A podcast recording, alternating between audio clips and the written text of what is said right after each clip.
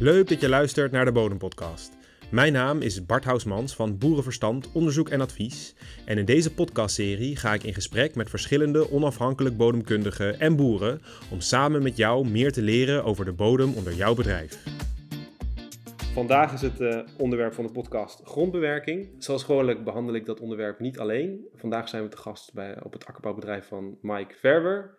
En daarnaast zit ik hier met Koen Berg. Mike, kun jij iets over jezelf vertellen en ook iets over je bedrijf? Ik ben uh, Mike Verwer. We hebben hier een uh, akkerbouwbedrijf in Krachenburg, uh, gemeente Noord-Oostpolder in Flevoland.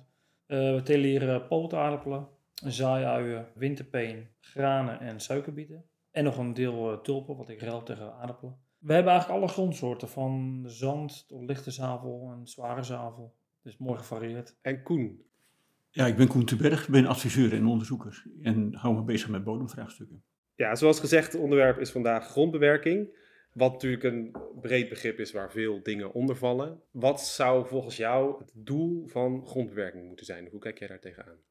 Ja, grondbewerking is nodig om herstel van verdichting eh, weer op te heffen. En is ook nodig om klimaat te creëren waarin wortels kunnen groeien en waar ook bodemleven zich kan ontwikkelen. Nou, dat is eigenlijk in heel kort wat, wat het nodig is. En er zijn natuurlijk wel uh, ideeën over van je moet zo min mogelijk doen. En dan doet de natuur het wel. Dat is wel mogelijk, maar dan moet je het ontzettend voorzichtig zijn met welke machines komen dan op het land die dan de bodem verdichten. Dus de, mooiste voorbeelden zie je wat dat betreft uh, in heel oud grasland. Daar zie je dus uiteindelijk een, een, een zoden komen, ontstaan en een organisch stofgehalte zo, dat zo hoog is.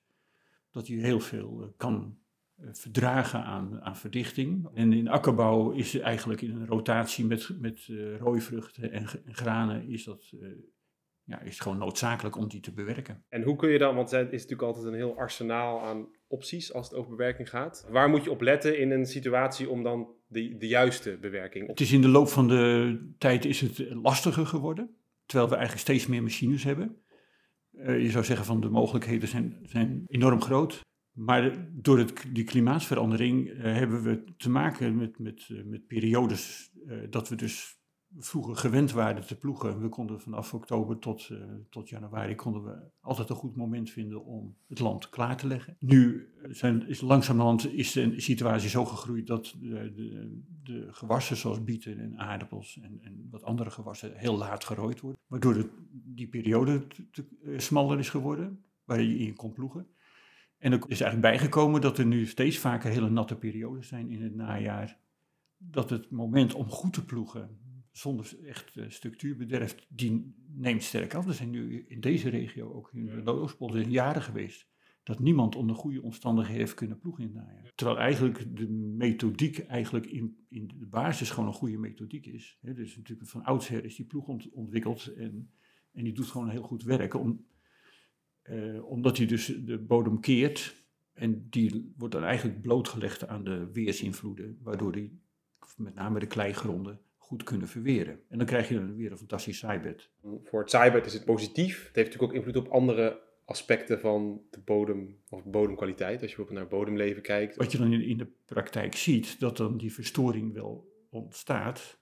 Eh, maar dat dat herstel van dat bodemleven eigenlijk gewoon in dat groeiseizoen weer optimaal weer tot zijn recht komt. Dus er wordt soms wel eenzijdig naar gekeken, zo van jongens, alles wordt doodgemaakt, dus wat een drama. Bij geploegde gronden kom ik soms net zo mooi bodemleven tegen dan niet geploegde gronden, of zelfs nog beter. Dus het is niet uh, meteen zoiets van, uh, we, maken eigenlijk alles kapot. Maar wat wel een probleem is, onder goede omstandigheden goed ploegwerk leveren, ja, dat staat onder druk. Ja, Mike, hoe kijk jij hier tegenaan? Is dat iets wat jij merkt? Ja, dat is eigenlijk precies de reden waarom ik uh, dingen anders ben gaan doen. Omdat ik er uh, in najaar, je hebt gewoon maar een paar momenten dat je goed kunt ploegen de laatste jaren. Omdat het echt verschrikkelijk nat is. Toen hebben we ook een paar keer toch, ja, dan ga je toch ploegen op, op het randje eigenlijk, van wat kan. Ja, en als je dan de volgende jaren ziet van of er staat water of je hebt de bodem eigenlijk verdicht, doordat je toch met die zware trekker onder in die, in die ploegvoer hebt gereden, dan heb je eigenlijk meer schade gedaan als dat je, dat je wil. En dan denk ik, toen dacht ik van ja, is dit wat ik wil?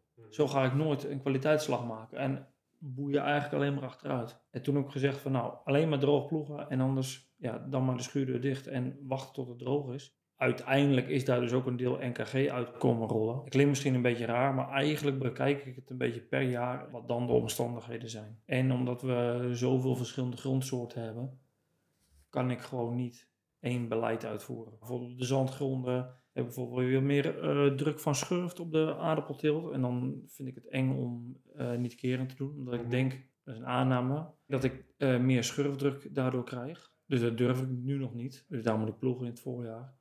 Voor de aardappel heb ik nu een aantal jaren getest. En dat is relatief makkelijk, omdat je daar met een grote vrees het land gaat bewerken in het voorjaar. Waarbij je de ruggen op gaat bouwen, waardoor je dus goed de grond kapot maakt. En die aardappel die, die gaat in die rug groeien en dat gaat prima. Um, ik heb afgelopen jaar voor het eerst bieten op 1kg gezet. En dat gaat ook, lijkt ook erg goed te gaan. Maar zoals met uien um, vind ik het eng. Dat is uh, natuurlijk allemaal fijn, fijn zaaizaad. Dan moet je wel echt een, echt een mooi zaaibedje maken. Ja, en als je dan last hebt van je, van je wortelen, van je groenmester, dat, uh, ja, dan kan het teelt ook zomaar mislukken. Hoe kijk je aan tegen die, ja, die ontwikkeling? Ja, ja, het is een beetje, uit, een, beetje een soort, eh, wat Mike zei, een beetje uit noodzaak ontstaat dat. En, want het, wat ik beschreef, eigenlijk die, de moment van goed ploegwerk is eigenlijk al, uh, wordt heel smal. En vervolgens, uh, die machines, die, die trekkers die voor die, voor die ploeg staan, die nemen toe. Hè. Dus de, de, mensen die hier in Flevoland begonnen zijn, die ploegden met 80 pk. En nu staat er 180 pk voor, voor hetzelfde ploegwerk. Dus ze hebben meer trekkracht nodig om hetzelfde werk te doen ja, en, en, het is een beetje uit nood geboren. En, en dat is, naast dit is het natuurlijk zo, de, periode van verwering, uh, dat heeft tijd nodig, maar het heeft ook uh, droogte en nattigheid uh, en vorst nodig. En die, ja, er komt soms alleen maar, alleen maar regen, dus er komt zoals prachtig geploegd land. Er staat toch even met water tussen de ploegsneden. Dus het is ook af en toe best wel teleurstellend. Van, heb je nog wel je best gedaan? Maar dan, uh, dan is die hele verwering is, zo slecht. Uh, dus het, dat klimaat heeft best wel, best wel een flinke impact op het hele verhaal. Ja, en, en dan is NKG wellicht een oplossing. Een andere oplossing is mogelijk uh, wat het ploegen verplaatsen naar het voorjaar. Dat je dus het juiste moment kiest waarop geploegd kan worden, dat het voldoende droog is. En dan, dan, heb je weer de, de, vraag van, heb je dan wel voldoende verwering? Ontwikkeling uh, naar boven overrijden, dus dat je niet meer in de voorrijd, maar dat je boven overrijdt. En dan met je een ecoploeg ondiep ploegt. Um, dat is een, op zich een, een, positieve ontwikkeling, want dan ploeg je alleen maar het, het laagje, nou dat wordt soms 10 centimeter, maar tussen de 10 en de 20 centimeter wordt er geploegd. En dan heb je eigenlijk alleen maar dat vruchtbare laagje wat je alleen maar keert. En dan zit je eigenlijk een beetje tussenvorm tussen het gewone traditionele ploegen en het eh, NKG zit je in. En eigenlijk vind ik dat een hele, hele mooie oplossing. Maar dan moet je toch weer op bepaalde kleigronden moet je toch wel verwering hebben. Is het bij jou allemaal in één keer goed gegaan? Een nadeel van het systeem is dat je toch wat uh, in het voorjaar langer moet wachten. Je moet zeker wel een dag of vier langer wachten dan het land wat geploegd is, voordat je kunt gaan bewerken. Op zich vind ik dat niet zo'n heel probleem, omdat ik het niet bedrijfsbreed toepas en er altijd wel een moment komt voor die percelen. Maar in het jaar 2021 was het zo verschrikkelijk nat in het voorjaar, dat het echt stelen was. En nou, toen had ik wel een probleempje. Ja, dus dat geeft ook een beetje aan dat je dus met, met die NKG en andere systemen dan, dan de traditionele ploegen dus gewoon eigenlijk precies op het juiste moment het juiste moet doen. En, dat is sowieso in, in de hele grondbewerking is dat uh, meer regel geworden dan vroeger. Dus veel meer fine-tuning op het juiste moment het juiste kunnen doen. Nou, en dat voor grotere bedrijven is dat gewoon toch een belasting. Het land houdt dus meer vocht vast in het voorjaar. Kan, kan een nadeel zijn. Maar in droge jaren zoals dit, zie je gewoon dat die grond veel meer power in zich heeft. En dus ook meer vocht tot zijn beschikking heeft voor die, voor die planten. En dan is het een enorm voordeel. Ja, en wat jij net zegt, Koen, over dat het, dat het nog belangrijker wordt dat je op het juiste moment het juiste doet. Dat vraagt dus ergens ook dat je nog meer kennis hebt van je bodem en van je hele teeltsysteem. Ja, dus, dus toegepaste uh, grondbewerking is, is een essentieel vraagstuk. En dan is ook de vraagstuk van moet je het wel doen of moet je, kun je wegblijven? Dat is dan de volgende vraag. Hè? Dus dat je de minimale grondbewerking uh, doet. Dat kan, maar dan moet het bodemleven en, en, de, en de wortels van de planten moeten het eigenlijk het werk voor jou overnemen. Ja. En dat is wel belangrijk om dat dan te volgen of dat inderdaad ook zo gebeurt. Of je voldoende poriën hebt en voldoende waterberging hebt en voldoende bewortelingsruimte hebt om weg te blijven met die grondbewerking. Dus we hebben wel verschillende keren in, in Bij mensen die dus gewoon ook groenbemesters, die hebben bijvoorbeeld in augustus geploegd, hele zware klei. In augustus geploegd een groenbemester gezet, in het voorjaar gewoon in de groenbemester de bieten gezaaid, zonder grondbewerking. Ja, dan heb je dus heel veel uh, goed gedaan, want je hebt in augustus onder droge omstandigheden geploegd. Je hebt een groenbemester vanaf augustus tot het voorjaar de hele winter over die grond bedekt gehouden met een groenbemester. Nou, fantastisch. Geen erosie, bodemleven bleef actief. In het voorjaar geen grondbewerking, alleen maar inzaaien. Dus, maar dan, dan neemt het eigenlijk, het, het, fenomeen is dat, dat die grondbewerking is nodig om die grond te herstellen. Maar bodemleven en, en wortels die doen eigenlijk hetzelfde, maar toch op net iets andere manier. Dus het komt, die grond komt er anders uit te zien als het bodemleven dat doet, dan als het geploegd ligt. Ja, dus, dus ploegen kan soms een, reinigende functie hebben. Hè? De gronden dus eigenlijk te keren en helemaal kaal te laten liggen. Dus en, en een andere vorm van structuur door verwering uh, dan die natuurlijke vorm. En eigenlijk die natuurlijke vorm van dat bodemleven en wortels, dat, uh, die structuuropbouw, dat klinkt heel sympathiek. En, dat ziet, en als je het ook ziet, dan word je er ook enthousiast van hoe de grond eruit komt te zien. Maar soms die, die reinigende werking van dat ploegen, dat is ook een punt. Kan soms wel eens nodig zijn. Iets anders wat je ook wel, als een beetje een ander punt, wat je ook wel hoort, dat er een relatie is tussen organische stof en uh, niet-kerende grondbewerking. Het effect van, van niet-kerende grondbewerking is dat je het, al het organisch materiaal in die toplaag houdt. En dan is de vraag van hoe snel verteert dat dan? Nou ja, dat kan zijn dat, uh, dat er in sommige situaties dat er meer organisch materiaal in de toplaag behouden blijft en langzamer verteert. En dat bij ploegen en intensieve bewerking, dat je veel zuurstof in die grond brengt en veel uh, bodemlevenactiviteit daarmee stimuleert, van met name bacteriën, die dan inderdaad die, die organische stof verteert. Dat kan zijn dat er, dat er dus daardoor verschil ontstaat. Maar het, het feit is dat je al het organisch materiaal in die vruchtbare zone houdt. En dus die benutting van het organisch materiaal eigenlijk optimaliseert als je niet ploegt. Of dat je, als je om die ploegt, hè, als je tot 20 centimeter ploegt, dan blijf je ook eigenlijk het organisch materiaal in de vruchtbare zone houden. Want die 0 tot 20 is het meest zuurstofrijke milieu eigenlijk in de bodem. Dus je maakt eigenlijk een, een, een ja, vruchtbare toplaag eigenlijk.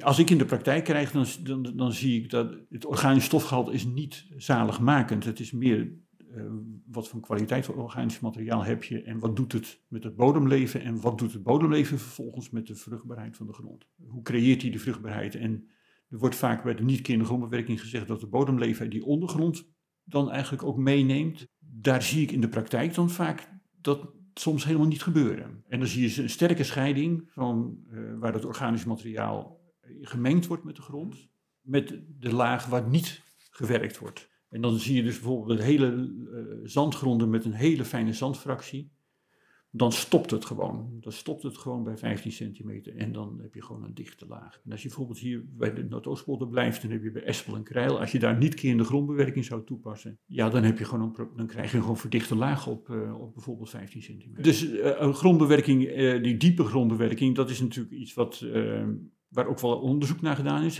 Wat heeft diep woelen zin en woelen, dat versta ik dan onder, als het dieper gaat dan het bouwvoor, hè, dus 0 tot 25 centimeter, centimeter is regulier de bouwvoor.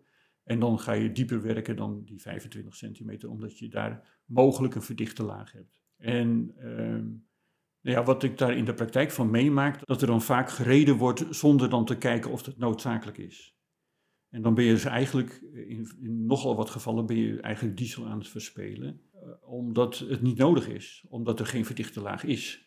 Ook daarin moet je dus toch weer in die grond kijken. Van zijn de, de wortels van de gewassen, zijn die in staat om naar de ondergrond door te groeien? En op het moment dat die in staat zijn om naar de ondergrond te groeien, dan moet je er eigenlijk juist van afblijven. Want dan verstoor je eigenlijk die laag waar, waar allerlei poriën ontstaan door die wortels. En die poriën in die bodem die zijn eigenlijk van cruciaal belang voor die wortels die van het volgende gewas groeien.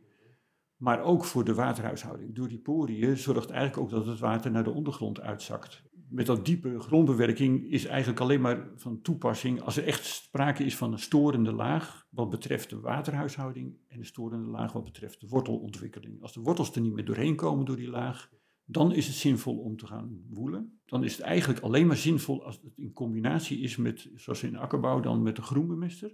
Dat je dat dan, wijze van spreken, onder droge omstandigheden doet. Bijvoorbeeld na, na wintergraan of na tulpen. En je woelt eigenlijk, nou, dan precies die laag. Moet je eerst onderzoeken van waar zit die laag, hoe diep moet ik?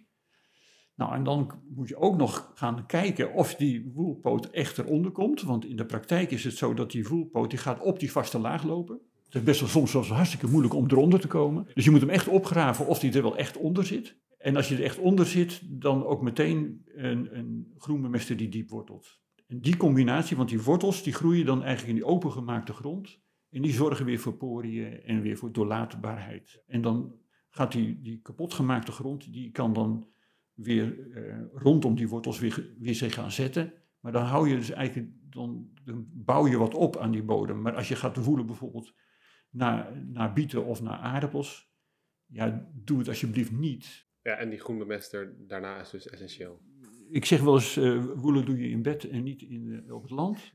Dat heeft dan te maken van, de, ja, drie van de vier keer wordt er eigenlijk nutteloos gewoeld. En dat is zonde van de energie en van de, van de inspanning en va vaak zelfs nog uh, contraproductief. Dat je dus eigenlijk de grond in de ondergrond juist verstoort en ver verslechtert. Nou, we gaan even kijken. Zeker.